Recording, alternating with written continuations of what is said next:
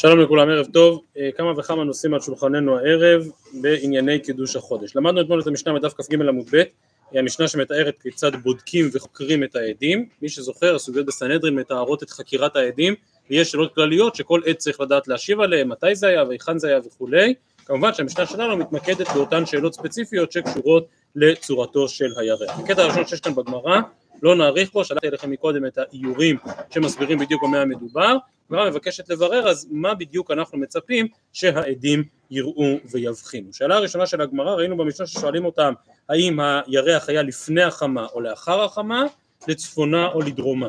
ועל זה מקשה הגמרא שזה בעצם היינו הך. אומרת הגמרא כ"ג עמוד ב' היינו לפני החמה היינו לצפונה, כלומר אם זה השמש הרי כמובן שוקעת במערב, אה, אם ברור שלא מדובר פה על זה שהוא רואה את הירח בצהריים, כי בצהריים השמש זורחת ואי אפשר לראות את הירח, אם כן השמש שוקעת במערב, והשאלה הייתה האם זה היה לפני החמה, כלומר מצפון לשמש כשהיא שוקעת, או לאחר החמה, כלומר מדרום לשמש כאשר היא שוקעת, ואם ככה לפני החמה ולאחר החמה או לצפונה ולדרומה, זה בעצם אותו דבר. עונה הגמרא, אמר אביי, יש שאלה אחת לגבי המיקום של הירח, האם הירח נמצא צפונית או דרומית, אבל יש שאלה נוספת וזה גם אם תאמר שהירח נמצא צפונית לשמש, איזה צד של הירח פונה אל השמש, או גם אם נמצא דרומית לשמש, איזה צד שלו פונה, וזה מה שמסביר אביי, אמר אביי, פגימתה לפני החמה או לאחר החמה, ועל זה אם העד אומר, אם אמר לפני החמה, לא אמר כלום. כלומר אם הירח ממש פונה אל השמש,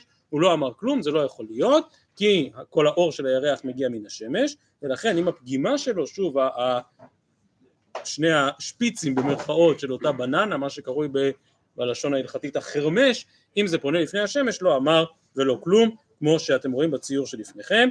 אמר רבי יוחנן, מאי דכתיב המשל ופחד עמו עושה שלום במרומיו, זה מכוון לחוכמה האלוהית שבבריאה, בגרמי השמיים, מעולם לא ראתה חמה פגימתה של לבנה, כלומר לא, הצד הפגום במרכאות, הצד החסר לא פונה אל השמש, וגם לא ראתה אף פעם החמה את פגימתה של הקשת. אז פגימתה של לבנה דחל שדעתה, ורש"י כאן מזכיר את האגדה הידועה על מיעוט הלבנה, פגימתה של קשת דלולם רובדי החמה גירי קמשדיה, כלומר אף פעם לא יכול להיות שהקשת של הקשת תפנה לכיוון השמש, כאילו שהשמש מחזיקה איזושהי קשת כדי לירות בה, ולכן הקשר, עכשיו זה גם כמובן נכון, כי הקשת נראית לכיוון הארץ ולא לכיוון השמש, בסדר? הקשת היא כאילו עולה מלמטה והיא עולה מן האדמה וכך גם יורדת ולא קשת הפוכה לכיוון השמש כדי שזה לא ייראה שהשמש כביכול מחזיקה קשת בידיים.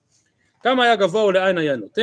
תנא חדא לצפונה דבריו קיימים לדרומה לא אמר כלום כלומר כאשר אתה שואל להיכן היה נוטה הירח אז בברייתא נאמר שאם הוא אמר שזה היה מצפון לשמש אה, דבריו קיימים אבל אם זה היה מדרום לשמש לא אמר כלום. רש"י כאן מעריך להסביר את המהלך דווקא לא של הירח אלא את המהלך של השמש לאורך היממה, השמש באופק ארץ ישראל זורחת במזרח, שוקעת במערב ועוברת דרך צד דרום, הולך אל דרום סובב אל צפון, כלומר זורחת במזרח, מאירה דרך הדרום ושוקעת במערב, אלא שרש"י מסביר, יודעים מה בואו נקרא עוד שורה ואז נבין מה, מה החידוש של רש"י, שואלת הגמרא ועתניא איפכא לדרומה דבריו קיימים לצפונה לא אמר כלום.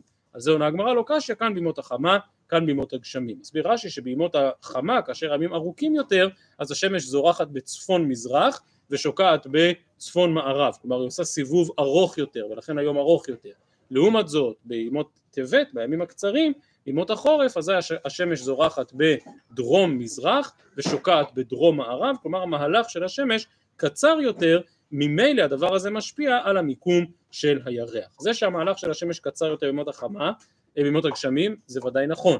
זה שהדבר הזה משפיע על המיקום של הירח, זו נקודה שהמפרשים כאן התקשו בה, אז כמו שעשינו גם בדף כ', גם עכשיו לא נאריך בעניינים האסטרונומיים, זה דברים שמאוד מאוד קשה להסביר וגם הם אה, מסורים למומחים לדבר, אה, ובכל כלי העזר וספרי העזר שמצויים היום אפשר למצוא הרבה הסבר על הנקודה הזאת, אפילו במהדורה של שוטנשטיין מי שיפתח יראה על הנקודה שהזכרתי עכשיו, על דברי רש"י אריכות רבה, כאמור המפרשים הבינו מה רש"י טוען לגבי מהלך השמש שהוא שונה בימות החמה ובימות הגשמים, פחות הבינו איך הדבר הזה משפיע על המקום שבו הלבנה שוקעת ביחס לשמש, ואידך פירוש הוא זיל. תנו רבנן, אחד אומר גבוה שתי מרדעות ואחד אומר שלוש, עדותן קיימת. לעומת זאת אם אחד אומר שלוש ואחד אומר חמש, עדותן בטלה. מרדאות הכוונה כאשר אתה עומד במישור, באיזה גובה היה נראה לך הירח. וזה אנחנו כמובן יודעים שזה משתנה בהתאם לימים של החודש, בהתאם לעונות השנה, איפה אתה רואה את הירח בגובה שלו ביחס לארץ, ולכן שאלו אותו איפה בדיוק ראית את הירח. מרדעת, תראו גם כן יש תמונה של זה, תמונה יפה שמסבירה את זה, אה, מרדעת זה מין איזשהו מקל, והשאלה אם ראית את זה בגובה מקל אחד, שני מקלות, שלושה מקלות אה, לעבר האופק. אז אם יש פער קטן בין שני העדים, עדותן קיימת. לעומת זאת אם אחד אומר שלוש ואחד אומר חמש, עדותן בתהילה, כי הם ממש סותרים אחד את דברי חברו, אבל מצטרפים לעדות אחרת. כלומר, כל אחד מהם, אם יימצא עד נוסף שאומר שראה את הלבנה בחמישה מרדרות, כמו אחד מן הכת הראשונה, הם יכולים להצטרף ביחד. התוספות כאן, רש"י בקצרה, התוספות יותר באריכות, מדגישים שהדבר הזה קשור לסוגיה שלמה במסכת שבועות, מה קורה כאשר העדים סותרים אחד את השני, האם כת כזאת שבעצם נמצאה מוכחשת, האם היא לגמרי בטלה, האם העדים האלה נפסלים גם מכאן ולהבא, או רק בנושא הספציפי הזה, אבל הם עדיין כשירים לעדויות אחרות, זו סוגיה שלמה בהלכות עדות, וכאמור התוספות מזכירים אותה כאן רק בקצר. ממשיכה הגמרא ואומרת ענו רבנן, ראינוהו במים, ראינוהו בעששית, ראינוהו באבים, אין מעידים עליו. ראינוהו במים, הכוונה, לא ראינו את הירח בשמיים, אלא את ההשתקפות על גבי איזשהו מקור של מים. ראינוהו בעששית, הכוונה, שהיינו בתוך בית, שהייתה איזושהי מחיצה. צריך לראות את הירח כאשר אתה תחת כיפת השמיים. אנחנו, נוהגים גם בקידוש לבנה לעמוד ממש תחת כיפת השמיים. כלומר הם ישבו בתוך הבית וראו דרך החלון. וגם כאן כמובן שיכול להיות, להיות הרבה השתקפויות, הרבה דברים שיבלבלו את הראייה, וכמובן ראינו באבים, הכוונה שראינו אותו מוסתר מאחורי העננים, לא ראינו ראייה בהירה וברורה את הירח, בכל המצבים הללו אין מעידים עליו. ממשיכה הברייתא ואומרת, חציו במים, חציו באבים, חציו בעששית, אין מעידים עליו. כלומר, חוץ מזה שהם ראו את זה דרך אבים או עששית וכולי, הם גם באמת לא ראו את כל הצורה של הירח, אלא רק את חציו. שואלת הגמרא, השתא, כולו אמרת לא. כלומר, גם הם ראו ממש את צורת הירח משתקפת במים, או דרך החלון, אמרת שזה לא מועיל. אז אם הם גם ראו את זה משתקף במים וגם ראו רק חצי ירח, מה זה כן יועיל? השתא כולו אמרת לא חציו מבעיה, אלא אחי כאמר, חציו במים חציו ברקיע. חציו באבים חציו ברקיע, חציו בשישית חציו ברקיע, גם על זה אין מעידים. והייתי חושב שזה יותר טוב, כלומר לא הצלחנו לראות את הירח את כולו בשמיים, אבל אז כשהסתכלנו על אותו מקור מים, על ההשתקפות, אז ראינו את הצד שלא ראינו בשמיים. לא יודע, זה צד הוסתר מאחורי הענן ונראה בהשתקפות וכולי, כאן אולי הייתי חושב שזה יותר טוב, כי סוף כל סוף את חציו כן ראית בשמיים, כמשמע לן שצריך ראייה ברורה בשמיים, לא דרך השתקפות, בוודאי לא כאשר הוא מוסתר מאחורי העננים. לגבי חציו בעששית, אז כמו שאמרנו אפשר להבין את זה, כאשר אתה יושב ודאי בעולם מודרני, כאשר יש הרבה תאורה בתוך המבנה, אז אם אתה מסתכל החוצה דרך החלון, אז מה שמשתקף על החלון זה התאורה שבפנים ויכולה להטעות ולבלבל אותך, אבל אני אפנה כאן, לא שלחתי לזה אליכם, כבר גם ככה שלחתי יותר מדי דברים, אבל יש מאמר מאוד מאוד מרתק בתחום כרך כ"ג של פרופסור דרור פריקסלר, שהוא אה, מתמטיקאי ואיש של, של פיזיקאי אה, והוא כותב מאמר מאוד מעניין לגבי העניינים הללו, כלומר האם לעתיד לבוא אפשר יהיה להשתמש בכל מיני אמצעים מודרניים כדי לראות את הלבנה, ברור שהיום יש לנו כלי תצפית ומדידה הרבה יותר מדויקים מכאלה שהיו בעבר, האם ראייה כזאת בעזרת כל מיני מכשירים את הלבנה, האם דבר כזה יועיל או לא יועיל, מותר או אסור, אני חושב שזה לחובבי הפיזיקה והנושאים הללו, אני חושב שזה יכול להיות בהחלט מאמר מרתק. ענו רבנן, ראינוהו ושוב לא ראינוהו, אין מעידים עליו. כלומר, אם הם ראו את הירח, אבל אחר כך באו עננים, ואחר כך אי אפשר כבר היה להבחין בו, לא יכולים להעיד. תמהה הגמרא ואומרת, כל הכי חזו לה והזלי? לא הבנתי, מה, כאילו, אם ראית את הירח, ראייה ברורה ובהירה, מה, אתה צריך להמשיך לראות אותו כל רגע ורגע עד שתבוא להעיד? זה לא הגיוני. ואחר כך באו עננים, ואי אפשר לראות אותו יותר. נו, אז מה, אז הראייה הראשונה לא הייתה טובה? כל הכי חזו לה ואזלה? אמר אביי אחי כאמר, ראינוהו מאלינו, ושבנו לראות מדעתנו, ולא ראינו, אין מעידים עליו. כלומר, הסתכלתי למעלה, ראיתי איזה משהו, נדמה לי שזה היה זה, אבל אז קראתי לעוד מישהו שיראה יחד איתי ונסתכל ביחד, ואז כבר לא ראינו. כלומר, הראייה הראשונה הייתה כלאחר יד, בחטף, לא מתוך תשומת לב. ואחר כך, כשניסינו להתבונן יותר טוב, כבר לא ראינו. דבר כזה אי אפשר להעיד, מה הייתה אמה? אימור קובתא דאיבה בעלמא הוא דחזי, כלומר, מה שראית מראש היה איזה שבר ענן שקצת מזכיר את צורת הירח, קצת מזכיר את אותה צורת בננה של הירח ולכן התבלבלת עם עננים. ולכן אם הראייה הראשונה לא הייתה ראייה מדויקת אלא רק שוב ראייה כזאת כלאחר יד אי אפשר לסמוך. עד כאן ענייני האסטרונומיה וההסתכלות וההתבוננות המדויקת בצורתו של הירח, אני מזכיר את מה שאמרנו אתמול מדברי הרמב"ם ושאר המפרשים כאן שבאמת מסבירים שמעבר לצורך וההתאמה של דברי העדים אלה לאלה צריך גם אה, ש- שהם יענו על השאלות כפי שבית הדין מצפה לפגוש אותם כלומר בית הדין כבר מחשב בעצמו מה הזווית ומה המקום ומה האופק שבו אמור להיראות הירח וממילא שואלים את העדים כדי לראות האם ראייתם אכן הייתה ראייה כן. ומכאן למשנה הבאה עוברת לנושא אחר. אומרת המשנה ראש בית דין אומר מקודש וכל העם עונים אחריו מקודש מקודש. כלומר יש כאן הכרזה כפולה גם של ראש בית הדין וגם של העם מיד נסביר על זה יותר. ממשיכה המשנה ואומרת בין שנראה בזמנו בין שלא נראה בזמנו מקדשין אותו. כלומר גם אם לא באו עדים והחודש ממילא היה חודש מעובר אז אין כל כך משמעות לקדש אותו יום ל' עדיין היה שייך לחודש הקודם, ממילא יום ל"א כבר יהיה א' של החודש הבא, אין פה עוד אפשרויות, חודש לא יכול להיות של 31 יום. אף על פי כן אומרת המשנה, בין שנראה בזמנו בין שלא נראה בזמנו, מקדשין אותו. רבי אלעזר ברבי צדוק חולק על הנקודה הזאת ואומר, אם לא נראה בזמנו, אין מקדשין אותו, שכבר קידשו שמיים. כל הכרזת מקודש מקודש צריכה כדי להפוך את יום ל' להיות א' של החודש הבא, כי זה חידוש. אבל אם גם יום ל' לא באו עדים, ממילא נדחינו ליום ל"א, אין צורך בהכרזת מקודש מקודש, כך אומר רבי אלעזר ברבי צדוק. אומרת הגמרא ראש בית דין וכולי מנעני מילי, כלומר מנעני מילי שיש בכלל צורך באותה הכרזה של מקודש, וכאמור כמו שהדגשנו הכרזה כפולה של ראש בית הדין ושל העם. אמר רבי חייא בר גמדא, אמר רבי יוסי בן שאול אמר רבי, אמר קרא, וידבר משה את מועדי השם אל בני ישראל. מכאן שראש בית דין אומר מקודש. כמו שוידבר משה את מועדי השם, הוא כמובן אב בית הדין והוא זה שמכריז מקודש, מכאן שיש צורך בהכרזה. וכל העם עונים אחריו מקודש מקודש מנהלן, אמר רב פאפא, אמר קרא, אשר תקראו אותם קרי בי אתם. אשר תקראו אותם במועדם, זה לא אותם, אלא אתם. רב נחמן בר יצחק אמר, אלה הם מועדיי, הם יאמרו מועדיי. כלומר, העם הם אלה שיכריזו ויצעקו שהחודש מקודש. שואלת הגמרא, אבל מקודש מקודש תרי זימני למה לי? בסדר, אז הסברת לי שכל העם צריך לענות, אבל למה פעמיים? עונה הגמרא דכתיב מקראי קודש, מקראי לשון רבים, ומכאן שצריך להכריז פעמיים מקודש מקודש. והנקודה הזאת היא באמת נקודה מאוד מאוד מעניינת ומיוחדת. כל המפרשים כאן התקשו בדרשה הזאת, אל תקראו אותם אלא אתם.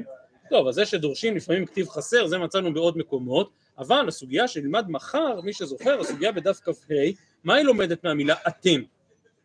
אתם אפילו שוגגים, אתם אפילו מזידים, מי זה אתם? בית דין. האמירה אתם אפילו שוגגים, אתם אפילו מזידים, האמירה שנלמד מחר מדברת על בית הדין. וכאן החידוש הוא לא לא לא, אבל מה זאת אומרת בית הדין? בית הדין מוסמך לקדש חודשים רק מכוח העם, רק מכוח הציבור, מקדש ישראל והזמנים, זה לא מקדש בית הדין והזמנים, זה מקדש ישראל והזמנים. זו סמכות שנתונה לאומה כולה ולעם כולו וזה התפקיד שלהם במסגרת העניין של הכרזת מקודש מקודש. אז שלחתי אליכם מקודם שיעור נחמד של רב אושר וייס שעוסק במנהג שנהגנו גם בשבת האחרונה בשבת, וי... בשבת חיי שרה לברך ברכת החודש בשבת שלפני ראש חודש והמגן אברהם מציע שהמנהג הזה קשור לעניין הכרזת מקודש מקודש שבמשנתנו. והאחרונים מפלפלים זה בכו וזה בכו בחידוש הזה של המגן אברהם, ב, כמובן זה לא אותו דבר כי הכרזת מקודש היא ביום ראש חודש עצמו ואנחנו מברכים ברכת החודש בשבת שלפני כן ועדיין יש כאן איזשהו זכר לאותו מנהג. אז יש כאמור כמה פלפולים באחרונים בדבר הזה אבל יש תשובה מעניינת, אני חושב שרב משה באותו שיעור מזכיר אותה, תשובה מעניינת של רב משה פיינשטיין באגרות משה אור החיים חלק א' סימן קמ"ב ורב מוישה באמת מתעקש על אותם שני דינים שמאוד משתמעים לכל אורך הסוגיה. הוא כותב רב מוישה כך, אני מקריא את לשונו, ומשמע לעניות דעתי שעיקר המצווה הוא בעניית העם, דאמירת ראש הבית דין הוא פסק הדין שפסקו אחר חקירתם את העדים שהחודש מקודש. אבל אחר שפסקו הבית דין מצווה על העם לקדשה באמירת רי זימני מקודש מקודש כדי אלפינן מקרא. ולכן באמירת ראש בית הדין שהוא לפסוק הדין תנן שאומר רק פעם אחת מקודש. אבל עניית העם שהיא מצוות הקידוש, על זה נאמר שיאמרו פעמיים מקודש מקודש. כלומר לא רק אה, כמו שאמרתי זה ממש שני דינים לא רק במובן שצריך גם אותו וגם אותם אלא הם ממלאים תפקיד שונה התפקיד של בית הדין הוא באמת המשנה הקודמת לחקור את העדים להבין האם באמת העדות שלהם מכוונת מדויקת האם זה מתאים לחישובים שחישבנו וכל הדבר הזה ורב משה מעיר על זה שם באותה תשובה לא רלוונטי עבורנו כאשר אנחנו מקדשים על פי הלוח. אבל העובדה שמכריזים מקודש מקודש זה לא קשור לחקירה. מקודש מקודש קשור כמו שהסברנו מקודם לסמכות. לעובדה שלעם כולו מכאן נובע הכוח לקדש חודשים. וזו סמכות שהקדוש ברוך הוא נתן ממש לכל עם ישראל כולו וכאמור הדבר הזה רב מוישה אומר את החידוש הזה אני לא נכנס כמו שאמרתי לכל הפלפול על המנהגים של קידוש החודש של ברכת החודש כאמור ודאי שזה רק מנהג אבל רב מוישה מכוח הדיון על המנהג הזה מגיע לאותה תובנה עקרונית שהיא מאוד מאוד משתמעת לאורך הסוגיה התפקיד שיש לעם כולו כאשר באים לקדש את החודש.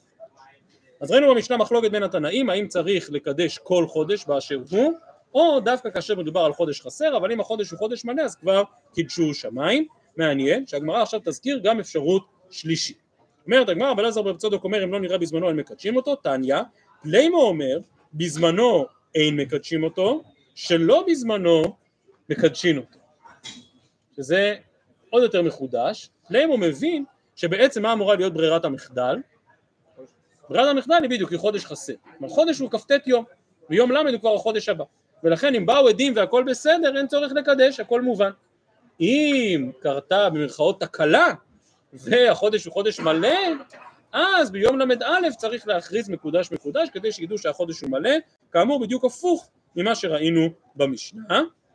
אבל עזר ברבי שמעון זו כבר דעה רביעית שאומר בין כך ובין כך אין מקדשין אותו שנאמר וקידשתם את שנת החמישים. שנים אתה מקדש ואי אתה מקדש חודשים. כלומר לא צריך כל העניין הזה של הכרזת מקודש מקודש שלא רלוונטי בשנת החמישים באמת יש משמעות ויש תוקף לזה שבית הדין מקדשים את היובל ואם אין בית דין שמקדשים את היובל אז אין שנת יובל. דיברנו על זה אם אתם זוכרים בתחילת המסכת שדיברנו קצת על ההלכות של יובל. על כל פנים באמת רבי אלעזר ברבי שמעון סבור שאין שום משמעות לעניין אה, הכוח של בית הדין או של העם לקדש. אז אם כן יש לנו ארבע דעות. מדעה שאומרת שלא צריך בכלל דרך דעה שאומרת שצריך מלא ולא חסר, דעה שאומרת שצריך חסר ולא מלא, ודעת התנא קמא במשנתנו שבין כך ובין כך צריך לקדש, מכריעה הגמרא, אמר רב יהודה אמר שמואל, הלכה כרבי אלעזר ברבי צדוק של משנתנו, שצריך להכריז מקודש רק בחודש חסר, אבל לא בחודש מלא, אמר רביי אף אנא נמי תנינא במשנה שנראה מחר, ראוהו בית דין וכל ישראל, נחקרו העדים ולא הספיקו לומר מקודש עד שחשיכה הרי זה מעובר.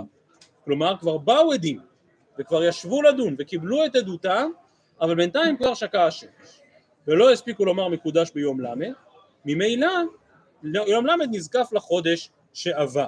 מדייקת הגמרא ואומרת הרי זה מעובר, הרי זה מעובר, מעובר אין מקודש לא. כלומר מה קורה במצב כזה? החודש מאליו התעבר, נהיה לו עוד יום וממילא כבר לא צריך לקדש אותו כבר לא צריך להכריז מקודש מקודש.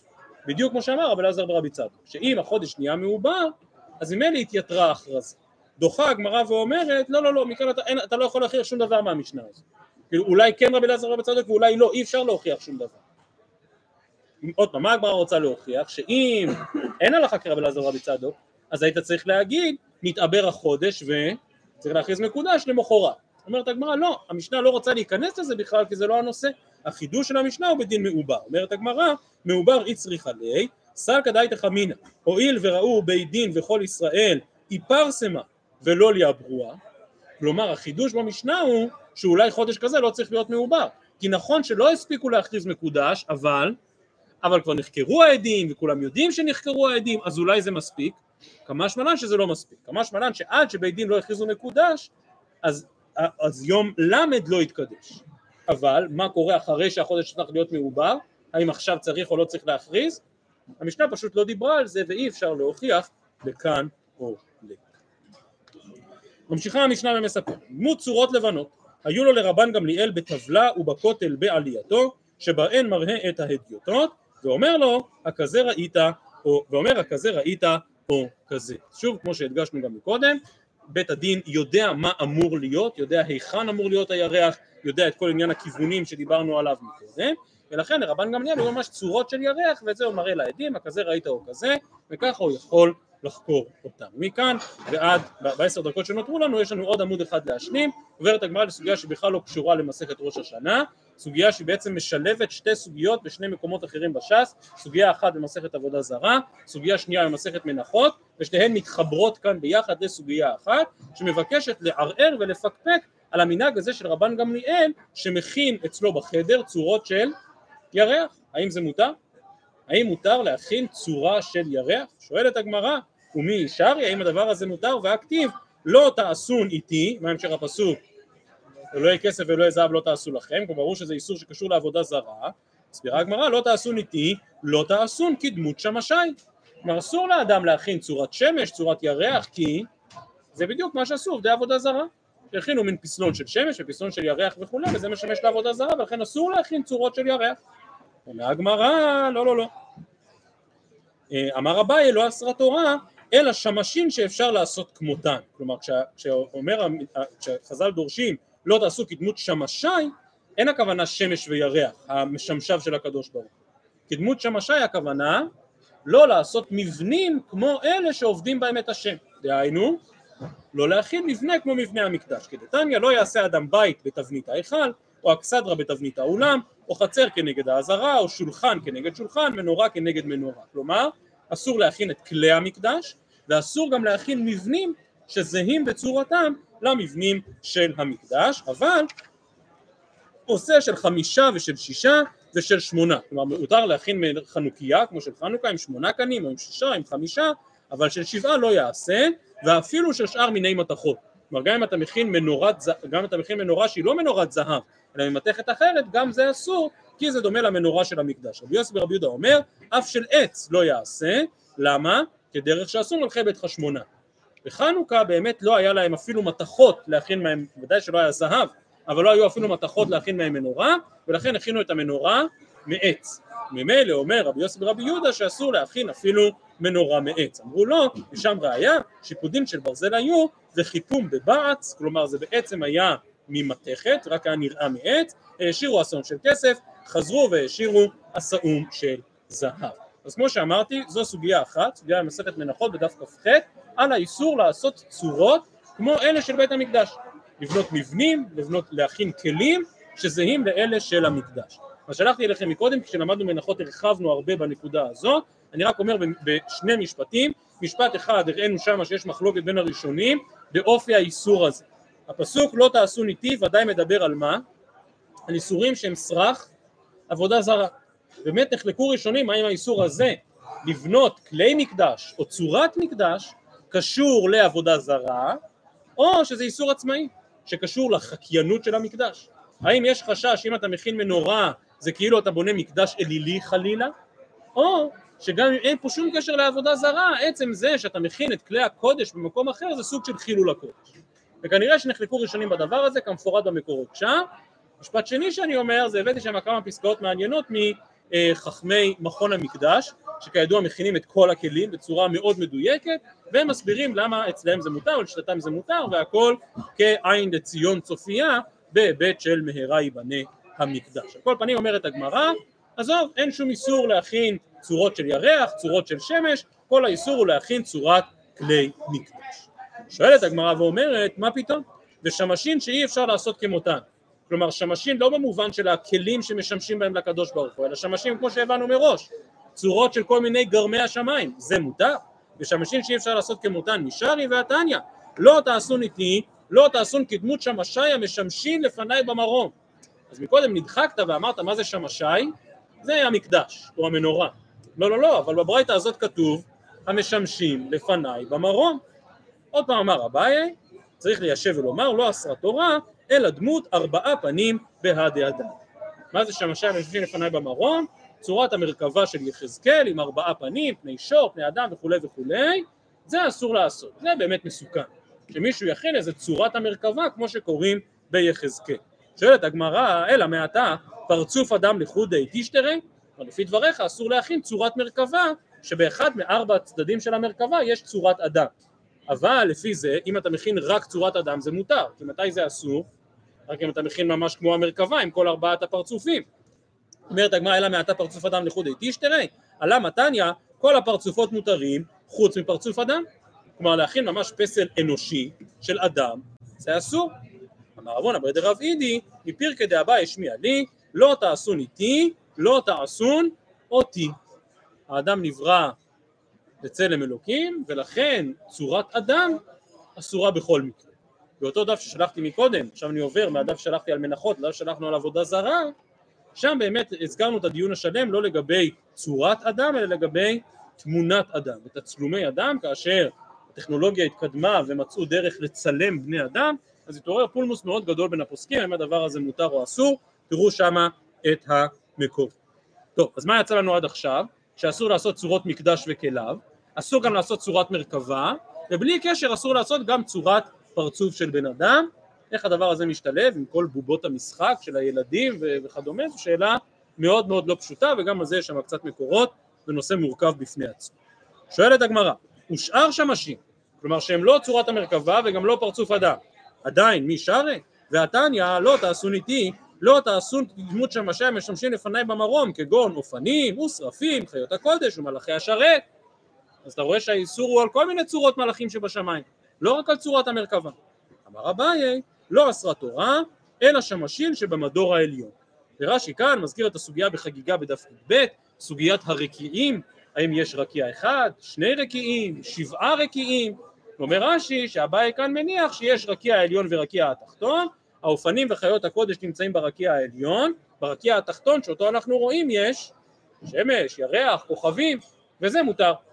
כל מה שאסור זה רק המלאכים שברקיע העליון. עכשיו מגיעה הגמרא לשאלה האחרונה ואומרת ושבמדור התחתון משרי והתניא אשר בשמיים לרבות חמה ולבנה כוכבים ומזלות. ממעל לרבות מלאכי השרת. אז אם כן נאמר בפירוש בפסוק אשר, לא, לא, אה, אשר בשמיים ממעל ואשר בארץ מתחת וכולי וכולי והכל כנראה בכלל אותו חשש של עבודה זרה. הוא מפורש כאן גם שמש וירח כוכבים ומזלות. עונה הגמרא כי תניא ההיא לעובדה. לא לא לא הפסוק הזה כבר לא מדבר על האיסור לייצר סמלים ולייצר צורות אלא על האיסור לעבוד עבודה זרה. אסור כמובן לעבוד את השמש ודאי מותר להכין איזה, פס, אה, איזה צורת ירח. אבל אסור להשתחוות אליה. אסור לעבוד אותה אומרת הגמרא לא יכול להיות. לעובדם אפילו שלשול קטן נמי. כלומר לעבוד משהו שהוא לא הקדוש ברוך הוא זה אסור בכל דבר לא רק צורה של שמש אסור לעבוד. אפילו בריאה קטנה וקלה ביותר גם אותה אסור לעבוד כעבודה זרה. אומרת הגמרא הנה חינמי נתניה אשר בארץ לרבות ערים וגברות ימים ונהרות אפיקים וגאיות מתחת לרבות שלשול קטן אז זה בדיוק הייתה הכוונה. שבאמת מה שלמדנו מכאן זה שלעבוד לעבוד אסור כל דבר לייצר אולי מה שנמצא ברקיע התחתון אין איסור לייצר. ושוב שואלת הגמרא ועשייה גריידתא מי שרי עוד פעם אני שואל האם מותר להכין רק את הצורה הזו? גם אם ודאי שאתה לא עובד אותה האם זה מותר והתניא? לא תעשון איתי לא תעשון כדמות שהמשיים משמשים לפניי כגון חמה לבנה כוכבים ומזלות זהו. פה כבר אנחנו מרימים ידיים. מפורש בברייתא הזאת שאסור לאדם להכין צורת ירח. אסור לאדם להכין צורת שמש חוזרת הגמרא לרבן גמליאל ואומרת שאני רבן גמליאל דאחרים עשו לו. כלומר על ידי גוי. אסור לייצר את זה. אבל אם כבר גוי ייצר לך, כן הוא הזמין איזה מסין את הצורות של הירח והשמש של הירח ו, וכשמישהו אחר מייצר לך אין בזה איסור. טוב זה כמובן חידוש גדול כי כי איסור אמירה לעכו"ם באופן פשוט נוהג לא רק בהלכות שבת. אסור לבקש מגוי שיעשה דברים אחרים כמו שהתוספות כאן מזכירים שאפילו באיסורי דה רבנן אנחנו בדרך כלל לא אומרים שמותר לבקש מהגוי שיעשה עבורי. אבל בכל זאת רבן גמליאל אחרים עשו. שואלת הגמרא והרב יהודה דאחרים עשו לו ואמר לשמואל לרב יהודה שיננה סמי עיני דדי. כנראה היה מדובר כמו שאומרים בהמשך הגמרא שהיה מדובר על סוג של טבעת שהיה עליה איזושהי צורת אדם. עכשיו רב יהודה לא הכין את זה בעצמו. רב יהודה קיבל את זה כנראה מגוי. ובכל זאת שמואל אמר לו תקלקל את צורת האדם אסור לך שיהיה לך מין טבעת כזאת בצורה של אדם. עונה הגמרא הטם חותמו בולט הווה ומשום חשד. כלומר על הטבעת הזאת ממש היה מין פסלון קטן מין איזה איש קטן שמציץ מן הטבעת. וזה יכול להיות חשד זה שזה נתפס כעבודה זרה כדתניא. טבעת כאשר חותמו בולט אסור להניחה ומותר לחתום בה. כלומר אם יצורת האדם בולטת מן הטבעת אז אסור להשאיר אותה כי יש כאן ממש פסלון, מצד שני מותר לחתום בה, כי מה יקרה כשאני אחתום בה? זה ישקע פנימה, לא יהיה שם ממשות, אלא אני אקח איזה משהו והצורה תהיה שקועה בפנים ולכן זה מותר. לעומת זאת, כאשר הטבעת חותמו שוקע, כלומר כאשר הטבעת עצמה אין בה פסלון אלא הפוך, יש מין רווח כזה בתוך הטבעת, אז כאשר אני אחתום מה יקרה? אז תהיה באמת ממשות בדבר שבו אני חותם, ולכן כאשר חותמו שוקע מותר להניחה, כי על הטבעת עצמה אין פסלון, אבל אסור לחתום. עדיין שואלת הגמרא, ומי חיישינא לחשדה? האם כאשר יש איזשהו מין פסלון כזה אז אוטומטית צריך אה, לקלקל אותו ולהרוס אותו כמו שהנחה שמואל את רב יהודה? והאי באקנישתא דשף ויתיב. נראה שזה היה בית כנסת מפורסם בבבל, כנסת שיודעים שלא זמה ממנו שכינה, ובכל זאת, אה, דאו בקנישתא דשף ויתיב בנהרדעה, דהבה בי לא פחות ולא יותר, אנדרטה. אומר רש"י צלם דמות המלך. ממש היה שם פצלון כמו של המלך. ורב, ואבו איילי רב ושמואל ואבו עד שמואל ולוי, כל גדולי הדור, מצלו הטה, ולא חי שלחשדה. כלומר לא חששו שמישהו עובד את הפסלון הזה, אלא הבינו שזה משהו שצריך לשים כאן מצד כבוד המלכות. עונה הגמרא, רבים שן. במקום שיש בו הרבה אנשים אתה לא חושב שזה בית עבודה זר. כאשר מישהו מחזיק דבר כזה בבית, או מחזיק דבר כזה על האצבע, כמו שרב יהודה החזיק, אז יש חשש לחשד. אבל כאשר זה בית כנסת שכולם נכנסים, אין חשד. חוזרת הגמרא לרבן גמליאל והרבן גמליאל יחיד הווה, אז עדיין יש בו חשד שהוא מחזיק פסלונים אצלו במשרד של ירח. והגמרא כיוון דנסיהו שכיחי רבים גבי ושוב בדבר של הרבים אתה לא חושד אותם בעבודה זרה אבל אי בהתאם אומרת הגמרא עוד שתי תשובות אי בהתאם הדפרקים הווה כלומר זה לא היה צורה אחת של ירח, אלא זה היה מין אה, ירח אה, מתחבר כזה, מכמה חלקים. זה גם הגיוני, כי אז רבן גמליאל מפרק חלק, מלביש חלק, אומר ראית ככה, ראית אחרת, כשאין כאן צורה שלמה של ירח, אין ניסוי. ואי בעת אימה, בכלל ההיתר של רבן גמליאל הוא היתר שונה לחלוטין, כי להתלמד עבד. רבן גמליאל באופן מובהק לא בנה את זה לצורך עבודה זרה חלילה, אלא כדי לחקור את העדים, או כדי להבין יותר טוב, כמו שאני גם שלחתי מקודם ציורים, אז גם רבן גמליאל הבין שזה הרבה יותר קל עם ציורים ואיורים ולכן רבן גמליאל להתלמד עבד וכתיב לא תלמד לעשות אבל אתה למד להבין ולהורות. כלומר חלילה אסור לך להכין צורת עבודה זרה כדי לעבוד אותה אבל מותר להכין כדי להבין ולהורות. ובאופן מעניין הסוגיה הזאת אה, כאשר אנחנו מגיעים לפסיקת ההלכה ברמב"ם ובשולחן ערוך אז מכירים את מה שיש לפעמים במבחנים כל התשובות נכונות. אז בסוגיה הזאת כמו שמעירים כאן התוספות כל התשובות נכונות. כל האוקימתות שיש בגמרא אכן מתקבלות למסקנה. דהיינו, מותר להכין להבין ולהורות, מותר להכין לפרקים, אפשר לסמוך כאשר מישהו אחר מכין לך ואין חשדה, כלומר מצד אחד כל האוקימתות מתקבלות שאסור להכין לא רק צורת מרכבה וצורת אדם, אלא כל צורת גרמי השמיים, מצד אחד, אבל מצד שני גם כל דרכי ההיתר הן מתקבלות של להתלמד, של לפרקים, וכאשר אחרים עושים לו, ובלבד שאין חשש ואין חשד. עד כאן לערב, אני מזכיר מחר בעקבות השיעור של הרב קר אנחנו לומדים מיד אחרי ערבית, ערב טוב לכולם